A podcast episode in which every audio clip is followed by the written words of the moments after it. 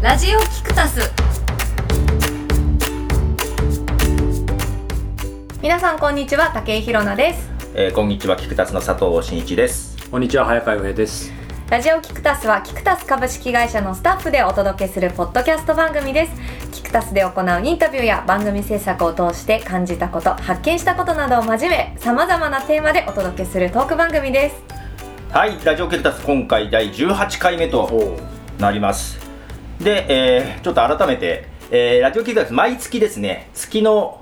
えー第1週目の配信はフリーテーマで話していって、2週目、3週目、4週目はそれぞれ、えー一人一人が持ち寄ったテーマを話していくということで、そのテーマがいまいち再生回数が少ないという方は、えー罰ゲームが待っているとはい、うん一応そういうルールでやっていますね今回は1回目なんで1週目なんでフリーテーマなんですけども、はい前回罰ゲーム私だったんですけども、はい多分2人とも聞いてないと思うんだけど聞いてないね絶対途中ちょっとしか聞いてないですね。はねい、すいまあせん全部はの聞いてないです。そうなんだよあんだけ振っといて。罰ゲームのしがいがないであとラジオクラウドでもこの「ラジオキクタス」は聞けるんですけどもラジオクラウドでは罰ゲームは配信はしていませんそれはなんか、え放送なんとか法に抵触したとかですか。全然そういうんじゃないけど、いなんか週一であのお願いしてるのに結構ゲリラ的に罰ゲーム収録したら配信とかやってるからあちょっーとなるほどねあの申し訳ないなってはいいうところうんうんうでんやっておりません、あの罰ゲームを気になる方は、えー、ツイッターとかインスタグラムで探してください うんうんということです、はい。はいえーハッシュタグキクタスでそうだからその罰ゲーム聞いてないでしょで聞いてないだろうなって思ってたそんな空気を感じ何まだしろたう。なって思ってたんですかもう言ったら言いっぱなしですただこれ他の人もリスナーも聞いてないえ、なんで？ほとんどまさか数をもう見たんですか。違うあのーちょっと今回の罰ゲームはい6月の罰ゲームはもう,、もう収録後にまた見ますけども、はいあのー最後まで聞いた人にはですね、はいあのーリツイートするとプレゼント抽選で1名に当たりますよっていうことをしてたんですおーなるほど応募が4人いたんだ。でも4人いたってプレゼントがすいごいいいものだったんじゃないけんな4人のうち3人は知り合いだぞ俺のでも一人 知らない方が。知り合いだってすごいじゃないです か。あのねき昨日かなその前からありました、最後まで聞いたっていう証拠はその方は提示したんですか。最後になんかキーワード言ってるんですか。最後まで聞かないとプレゼントがあることさえ分かんないからあーそうかなるほどそうかじゃあ次から最後だけ聞けばいいってことですかね怖っいや毎回やんないやんないやん ないどこに隠れてるか分かんないとかどうです か違うコーナーになるからだから罰ゲームの要はテーマ3つ与えられて3つ喋ってんだけど、はい覚えてる覚えてますよ覚えてますよななんですか、卵かけご飯うん、白芸白芸あ と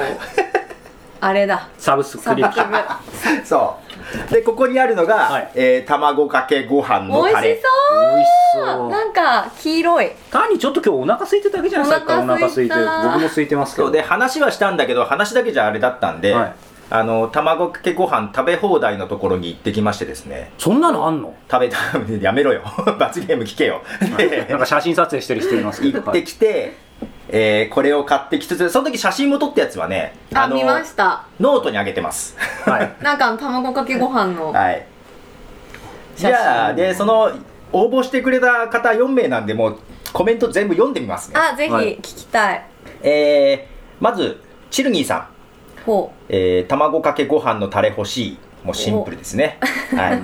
で、う 次か、わいい人さん、1103って書いてあるんですけど、人さんって読みます。はい知り合いなんで。もう、この人も全部カタカナなんだけど、卵かけご飯のタレ希望、当選したら卵かけご飯を食べている音声を録音して公開してみます。ちょうだい。ということです電ね。報みたいですね、はいなんか確かにで3人目、ヌヌさん。えー、なんか罰ゲームじゃない罰ゲーム。卵かけご飯全く食べないけどタレは欲しい。多分違う使い方する。おー、うん罰ゲームじゃないい罰ゲームっていうのは、まあ、一人喋り、お前慣れてるだろうという意味あかそういうことですねあーそうかそうだんうんななるほ確かどにななるほどで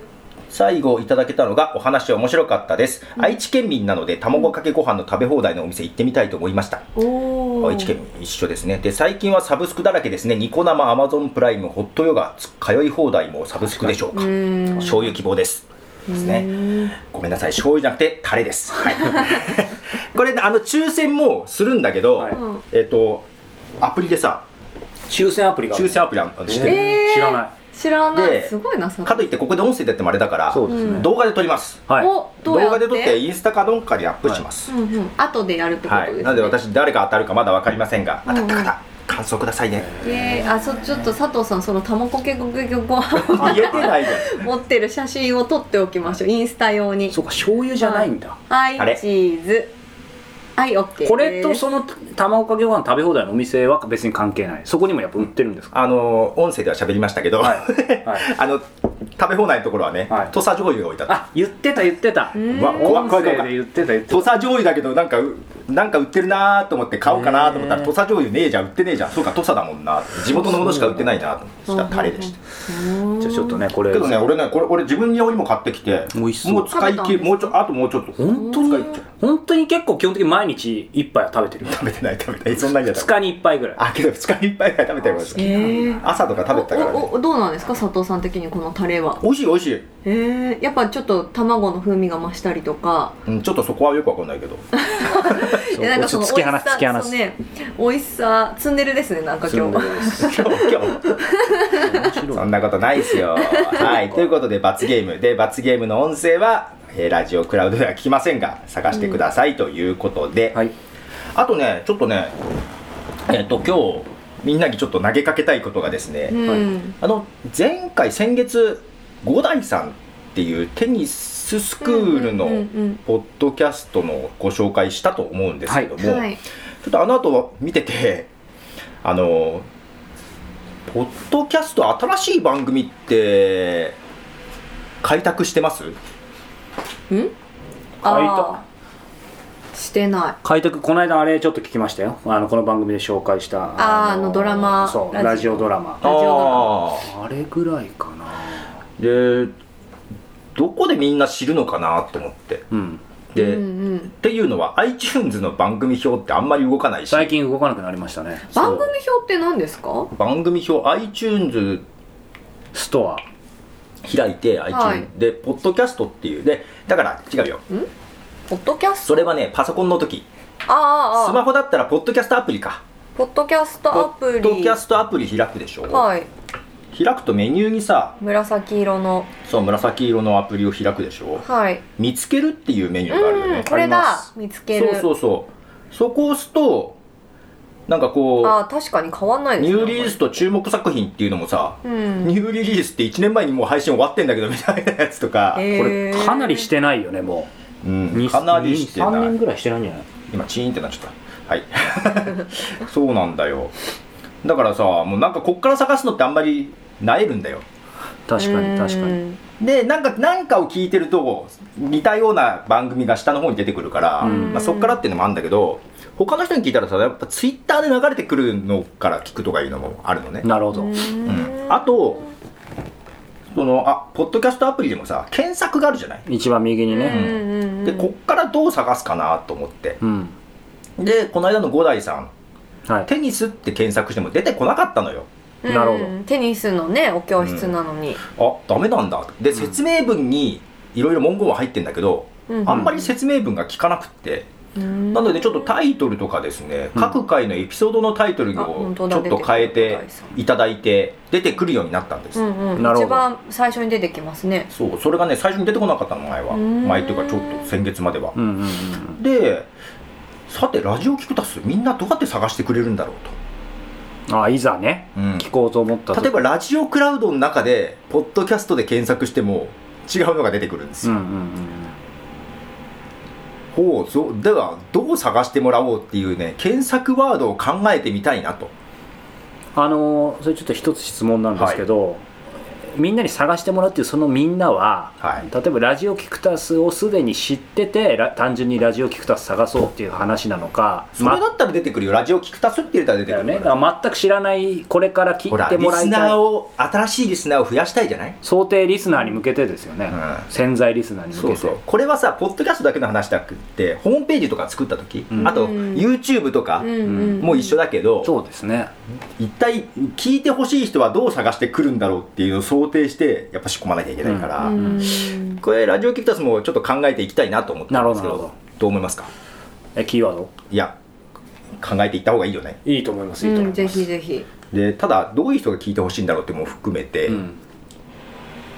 どう探すのかなっていうのを考えていかなきゃいけないけど、まあまあ、すぐ答えが出るかどうかわかんないけど、はい私もよく聞くんですけど、はい私のちょっと疑問で、はいラジオキクタス聞いてる人から「めっちゃ面白いよなあの番組」って言われることが結構あるんですありねがとうございますどこ、どこが面白いのかが、そうそれが突すごっ込んいで聞きたい気になるなん でなんだどういうところで早川さんもよくあの報告してくださるじゃないですか、あーはいこう言って確かあに確かの「にラジオキクタス聞いてますすごい面白いです」って言われましたとかって、それ何が面白いんだろうってすごいいつも気になってるいい質問だと思うんだけど僕の場合は、まあ、さっきの佐藤さんのあの卵かけご飯の応応募者が3人知り合いだったに近いからすでに僕のことを知ってる例えばこの前身の番組知ってる人とかだからうんそのまま延長線上で聞いてる人から結構言われるからうんひろなさんの場合全然違うじゃんだかあでもらね逆に知りたい、その人はその人たちはやっぱ早川さんのこと知ってて全身の番組からあそ聞ういなんだ聞いてた人でだから新規の人ではない、でうすん。なるほよどね聞くきっかけは、ひろなさん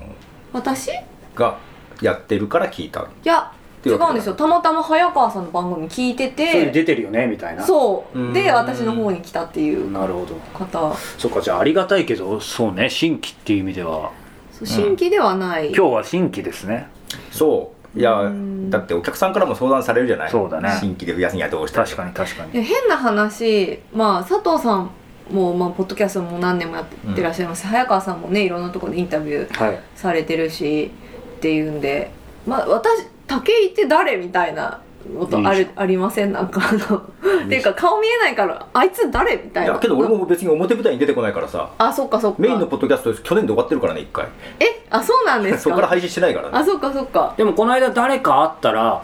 やっぱあ会ったことないのにあそういえばあのなあのなんか佐藤さんがどうこうって言った人がいて「うえーん会ったことあるんですか?」って聞いたら「いやいやラジオキクタスで」みたいなおおややっぱすでにして「あの人名古屋ですよね」みたいな感じでそうあすごい嬉しいそんなこと言ってくなんれか話脱線しましたけどえっ、と、いやけどそういうことで想定するリスナーがどういう人たちでどういうふうに聞いてもらってどういうふうに見つけてもらうのかっていうのをそうだねイメージするためにはやっぱりどういう人が聞いてるかっていうなるのほはどちなみに早川さんがやってた前にやってたやつってどういう人が聞いてたんですか、まあそれはやっぱりライハブ出たインタビューだよねそれを聞くのが好きな人だよね、インタビューっていうかインタビューを通じてこう自分の人生をいろいろまあ文字通りこうアップデートしていきたいそれがビジネス分野なのか、うんえーなんだろう、まあ、趣味かもしれないし、まあ、起業かもしれないし、まあ、いろんなメンタルかもしれないしそういう人ってなんて検索してたどり着くんですかねあのなんか本とかだとさうん自己啓発本ってなんかいわゆるギあャージャンルとしてあるじゃそなっいかけどあんま自己啓発で検索しないよねそれは簡単簡そ単っかあ何ですかの、まあ、実際聞いてるしそういう人が多いと思うけどやっぱり例えばううんーんじゃあ越野純子さんうん好きだったら越野純子って検索したらそれ出てきたあーそういうそっか感じから入そっかって、えー、と俺のことは全く知らなかったけど結果的にこれ面白いじゃんっつってそのまま聞いてくれてる人たうんうんうちんみんななんかその一点買いみたいなところから入ってうんくるうんうんうん人が多いかなそれはこの間も聞いたけじどゃあその効果はみちょっと見込めじないですよゃあ ね ちょっと有名人をゲストに呼びますか、えー、誰違う違うタイトル説明文文に「何々さん呼ばなくてもいいのかおそっか違そっうか何々さんを会いたい」みたいな姑息 だなあそれまあまあまあでもいいいいかどうかはえじ別ゃとあして私のこの間の罰ゲームとかめっちゃ良かったんじゃないですかグレイファンがもしかした らそうだねそれはあると思う検索して俺そういうマーケッター嫌なんだ よね正しいかもしれないけどいるなよんかねえキーワードをなんか先にさちょっと待ってくださいよだそういからうの狙ってないですよだから呼びたいよね呼びたい呼びいたやいけどけどなんだろううちのプロデュースしてる番組も含めてなんだけどあの今さ Spotify にも配信してるじゃない、うんやっぱりねアーティスト名とかがタイトルに入ってると検索されるよねやっぱ大きいようねーん Spotify やっぱ音楽探す人がいるからやばいグレイって調べたらラジオキクタス出てきたすごいでしょ はい出てきたまずグレーは抑えたねよしこのグレーファンから広げて いこうか面白いねでもそういうことかうーんだからちょっとどういう人に聞いてほしいかだからただグレーファンが聞いてもこの番組確かに な大丈夫ですかななんだろうなっていうってい う、うんできたらミスマッチは起こしたくないよね、うんうんうんこの番組を聞いて楽しんでもらえるような人たちはどういうふうに探するかなっていうのを想像したいなっていうふうにああでもそういう話面白いね、なんかその私の勝手なイメージですけどなんか一ところにとどまらないでこういろんな世界を見てみたいっていう人が聞くラジオだと思うんですよね、うんだからなんか旅とか、うなんかそういう新しめなこそうだとねのキーワードをなんか入れるのがいいのかなってなんか思ったりとかでもそれをわざわざポッドキャストで検索するかなねいやでもいやそうただこれからもっとポッドキャストがもうちょっとさうん、日本も普及してくればさ、うん、まあ、iTunes の中で探すとか Spotify の中で探すとかもしかしたらあるかもしれない、うんうんただ今だと Twitter の中で探すとかもあるかもしれないからでも iTunes の中で探すんであれば確かにアーティスト名はうん有効ですよね、ただポッドキャストアプリじゃないうん、昔は一緒だったよね昔は、うんうん全部一緒 iTunes と一緒だったから、うん iTunes で探してグレーで探してポッドキャストも出てあそうかだか携らいいけど帯だと違うのかそうで今さ、えっと Spotify が音楽とポッドキャスト一緒にしたじゃない、うんうんうんで今度自分のテーマ時に話そうと思ってたんだけどソニーソニーミュージックソニーミュージックもポッドキャスト事業に乗り込み出したのよ、うんうんうんだから音楽とポッドキャスト一緒になっていくみたいななんかけそんなど感じになってきアたップル逆だよねうん切り離した切り離したよねポッドキャストあそこー検索一緒にすればいいのにとは思うんだけどね、うんうんうそんしたらもうちょっとね確かに入ってくれるけどアップルにとってのだからポッドキャストの立ち位置っていうのがいまいちこうなんかうんでもアップル自体はっきりしてるってことかな逆にん完全に別にしたっていうのはどうだろういや俺は融合すると思ってたんだけどね、うんアップルミュージックの中に取り込むと思ってたんだよああね言ってたよねで有料ポッドキャストも始めるかもとか言ってたから、うんうんあそこでねあのサブスクリプションした人は聞けるみたいな番組作るのかなと思ってたんだけど、どうはそうも言ってないらしく、うんうんなるほどでもキーワードだよねキーワードキーワードこれでもそうかだからきヒントにはならないけどでもやっぱりその既存のあのリスナーの人に逆に聞くとあこのコーナー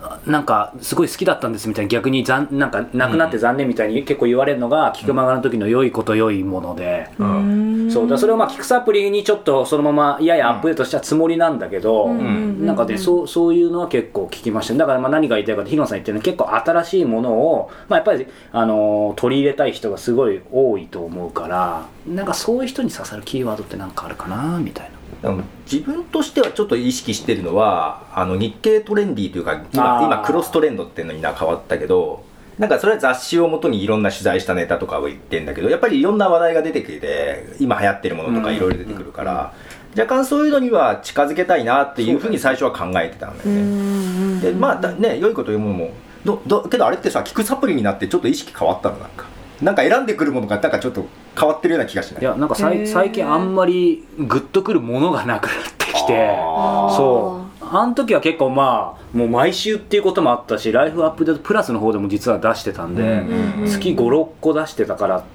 ていう、まあ強制力もあったかもしれないし、今物っていうよりはなんかねサービスとか、うんソフトとかそんなんだから、まあちょっと増えてきましたけどねそうなんだろうねでもそこ意識の変化あったのかいなやと思っーちゃっ単純に物があんまグッとこないみたいなのはあるんですけど、でもどうだろうさっきのキーワードでいけば新しいものとか探す時によくそういうほら、まあ、トレンディーとかもそうだしなんかあのいろんなガジェットとかあのゲットナビとかも含めてああいうの見てもう散々出てくるキーワードがさほらなんかマイベストとかさ、たねうんだけど、うん、 iTunes でマイベストって調べる人いるかなマイベストはいないねいないよねヒットなんとかも、iTunes っていうかポッドキャストアプリで調べる人いるかなこれが難しいのがさ Google 検索とかだったらさ検索されてる量っていうのは調べる方法はあるんだああよ確かにこういうキーワードで探す人が多いとか、はいはいはい iTunes わかんないんだよね、うん相変わらずのブラックボックスブぶラりッでクすボッねクス、ただ検索するワードは近いかな近いかもしれないよね、うんうんうん Google で検索しても iTunes は iTunes じゃないごめんなさいあだけどポッドキャストは出るよ出るよあ出てくるあページが出るだけでしょページが出るだけページが出てくる、まあページまあ、ただそこでも聞ければ、うん、そこからひアプリ開いてとかできるちょっかとらマニアックな話ですけどそのさっき言ったその番組でもどの番組でもいいんだけど、えー、と iTunes 上で出てくるそのキーワード、うん例えば五代さんだったらテニスか、うんうんっていうのは Google だったらテニスってやったら五代さんのポッドキャストページ出てくるまあでもテニスじゃテニスだけじゃさ出るかもしれないけどテニスなんて超キーワードがテニスだけ何じゃ広いよね何百万た件だかテニスポッドキャストだったら出てくるかもしれないあうん今ちょっと調べちゃっていいかな、ーうんポッドキャストテニスとポッドキャスト組み合わおけど違うのが出てくるなあで出てくる出てくるおすあじゃあ意外あとけどそれはね佐藤さんがしょっちゅう調べてるから違う違うあの ーポッドキャストが検索されるというよりは五代さんをオープンするときにさあああのウェブでも作った方がいいって1ページ、うんうんうんうんその作ったやつが出てくるうんうんうんなるほどうんああとキクタスのサイトも出てくる あ本当へえそうだからそういうのはテニスポッドキャスト出てくるからやっぱり入れた方がいいよね、でもこれ面白いね今ポッドキャストアプリでキクタスって打とうとして K 打っただけでもうキクタスって出てきたねへ予え測変換間違えてほらなんかほらそしたら K, K 打ってもらえばいいんじゃないみんなでもう例えばじゃ全あ然関係ないなんか K で検索そをうかきくけこのなんかをいややったらさあれでも私 K って入れてキキクタス出てこない 自分の自え違う違う違う違う違分が検索してんじゃないうそん違 いポッドキャストアあプリポだッドよキャあごめん なさい Google でさ間違え K たでキクタス出たらもうもうちょっとが頑張れるもう世界的なあのなんだっけあの4社の出てくるキクタスへお K で検一索番上に出てくる一番上に本当に本当にそれでいいんじゃない知らなかったそれは K って検索してねって言えばキクタスになる、すごい一番上だよね K 今今は今はそれででいけるらし K いよの次下 KBS 次京都ユニバーシティ次慶応ユニバーシティその一番上じゃないですかこれマジでねすごい本当だよ本当にじゃあということでこれからは K で検索していただければなと思います、はいということでまあ引き続き検索ワードを考えていきましょう考えていきましょうはいはいラジオキクタス今日はインタビューマガジン「ライフアップデートアンリミテッド」の最新対談のリリース日ですよねそうですね今回のゲストはどなたなんですかえー今回はですねジャパネット高田創業者、えー高田明さんですおおちなみに高田明さんの高は、えーはしご高の方ですあはいそこ皆さん間違えないよそうなんうでにすねしてください、 はい、現在ですね高田明さん、えー J リーグ J2 のビファーレンこれ V ファーレンじゃないですかビファーレンですビファーはいレはンい、下唇を、えーまあでもまあいいですはいビファーレン長崎の、えー代表取締役もえそうなんだそうなんですよへえなので皆さんもうね本当にジャパネット高田のイメージがもちろん強いと思いますけど、ちょうど5年くらい前かな、あのーもう、えー引退されて、えっと個人事務所を作ってですね、えーまあ、それと、えー時ほぼ同じく、まあ、数年後かな、あのーもういろいろもうクラブがですねもう瀕死の状態だったビファーレン長崎 J2 にいたんですけどあーそうなんですねまあ、彼が社長になってすぐですね、うんうんまあもう奇跡のあの昇格を遂げて。あ昇格したんだ、去年1年頑張って、まあ、あの結局なかなか厳しくてまた今落ちちゃって J2 戦ってるんですけどあの、まあ、そんなですね彼に会いにあの長崎県の佐世保まで行ってきました、へえそうなんですそうかジャパネットさんって長崎でしたっけそそうかそうかうそうかもともとね引退されたのは知ってたけどその後何されたかってうんあんまり知らなかったから、そうだからなんかずっとあの僕やっぱり彼はねすごく面白い方だし、うんあの日経新聞の「私の歴史書」でもいろいろ書か確か書かれてていつかインタビューしたいなと思っててでもともと佐藤さんなら知ってるかもしれないけど高田さんってほらかカメラ屋から始めてうんうんうんうんお父さんがやってるのを継いでしかもそのテレビショッピングの前ラジオショッピングからやってるのね、最初ねそうだからなんかポッドキャストでここの方出たら面白いんじゃないかみたいにずっと思っててで、まあ、今回満を持してタイミングをなんとなく今だなと思ってあのオファーを出させていただいたら、まあ、ありがたいことにあの出ていただいて。で佐世保まで行ってきたんですけどもちなみにこう広間さんねあの実際これ事前にちょっとあの、はい聞いていただいたんですけどなんそうかなんですアよップデートされたことあります結構なんですかねその社会のルールとか、うんそういうものになんかとらわれずに生きてるというかなんか独自のその考え方っていうのをすごいしっかりお持ちの方なんだなっていうのを感じて、うんなんでしょうやっぱりそのみんなが言ってるからこうするとかっていうことではなくて自分はどう思うかっていうまず自分に立ち返ってみるっていうことの大切さをなんかインタビューから学んでそこの意識がまたアップデートされたのかなっていう気持ちになるなほっどています。今ちょっと真面目な答えもらいましたけどあごめんなさいもっと砕けてどんなことでもいいですけど何かありますえ、えどういう感じですかこれリスナーの方にはグッとこないかもしれないけど、まあ、とにかく、まあ、面白かったってことでもいいしああのこれあのどうなんだろうこれ言っていいのかわかんないんですけどあの高田明さんの奥様の言葉が私結構グッときました奥様の言葉はい僕のことをこういうふうに表現してたんだよねって言ったあのなる言ほどね葉のなチるほどョイねス確かが、にもうすごいちょっとあれはかなりグッときましたねあ奥様もねこれご存知の方もいるかもしれないですけど奥様も最初の時からずっと一緒に支えてうん子育てもしながらそして会社も支えながらもう副社長までねうん最後行かれうんうてんその後今退職されてから毎日お弁当作ってるとおっしゃってましたけどうんね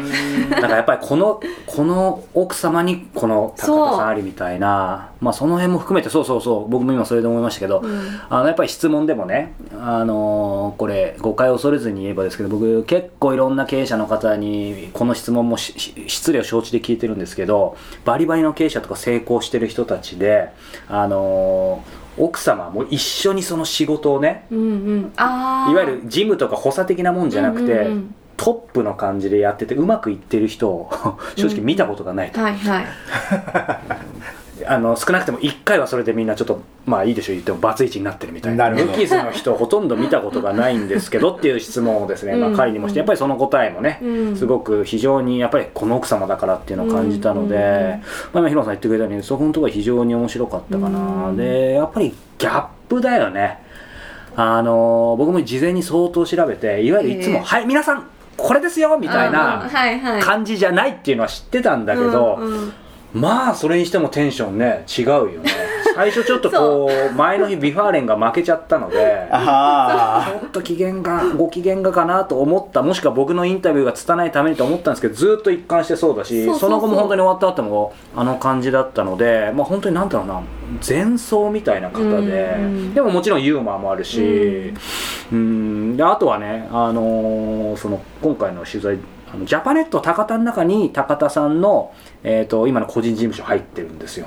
うんおだから息子さんが今社長なんだけど、そうなんだあの息子さんにや息子さんにというか会社に家賃を払って入ってるあ払ってるんだそうだからインタビュー中でも完全に当たり前だけどもう一切経営にも口出さないし引退してるんだけどあのー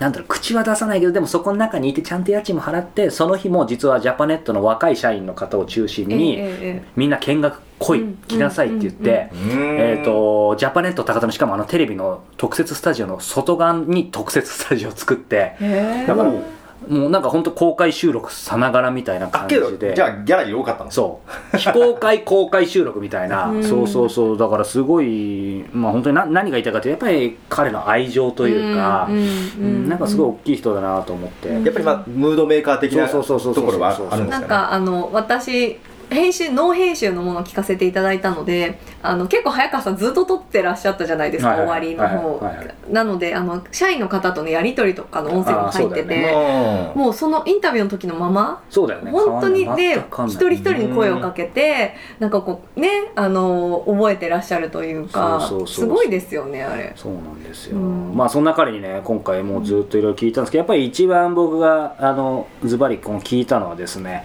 何かを伝えたいえーもしくは売りたいと思った時時代場所環境商品有料無料有形無形に関係なく最も大切なことは何か、うんうん